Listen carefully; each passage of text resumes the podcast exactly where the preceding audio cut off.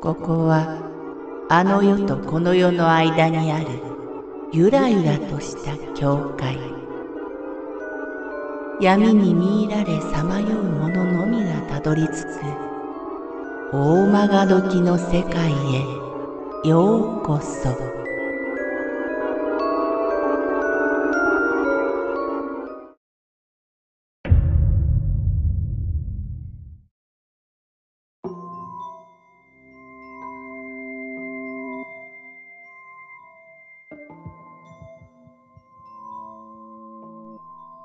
足音の主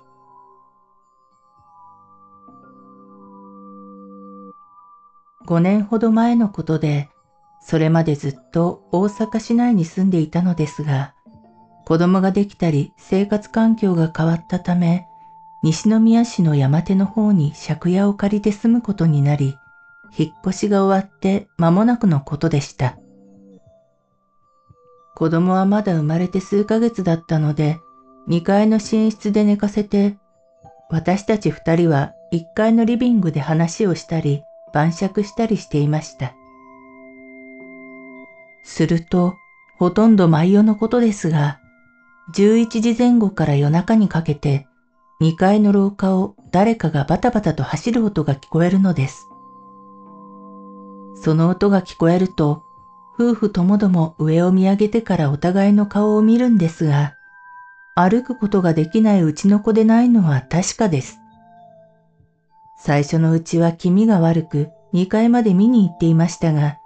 誰もいないのは当たり前で、ほとんど毎夜続くといい加減、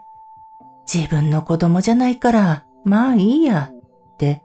ほとんど慣れっこになってきますし、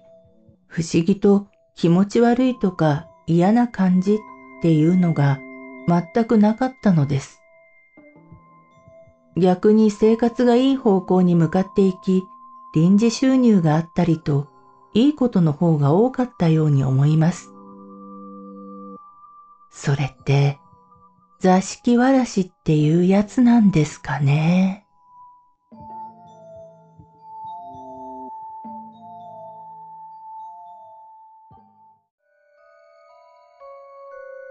この番組は怪談大曲時物語に寄せられた投稿をご紹介しております。大曲時物語無料メールマガジンは月3回発行。怪談系では日本一の2万人を超す読者が毎回震えています。ぜひご登録ください。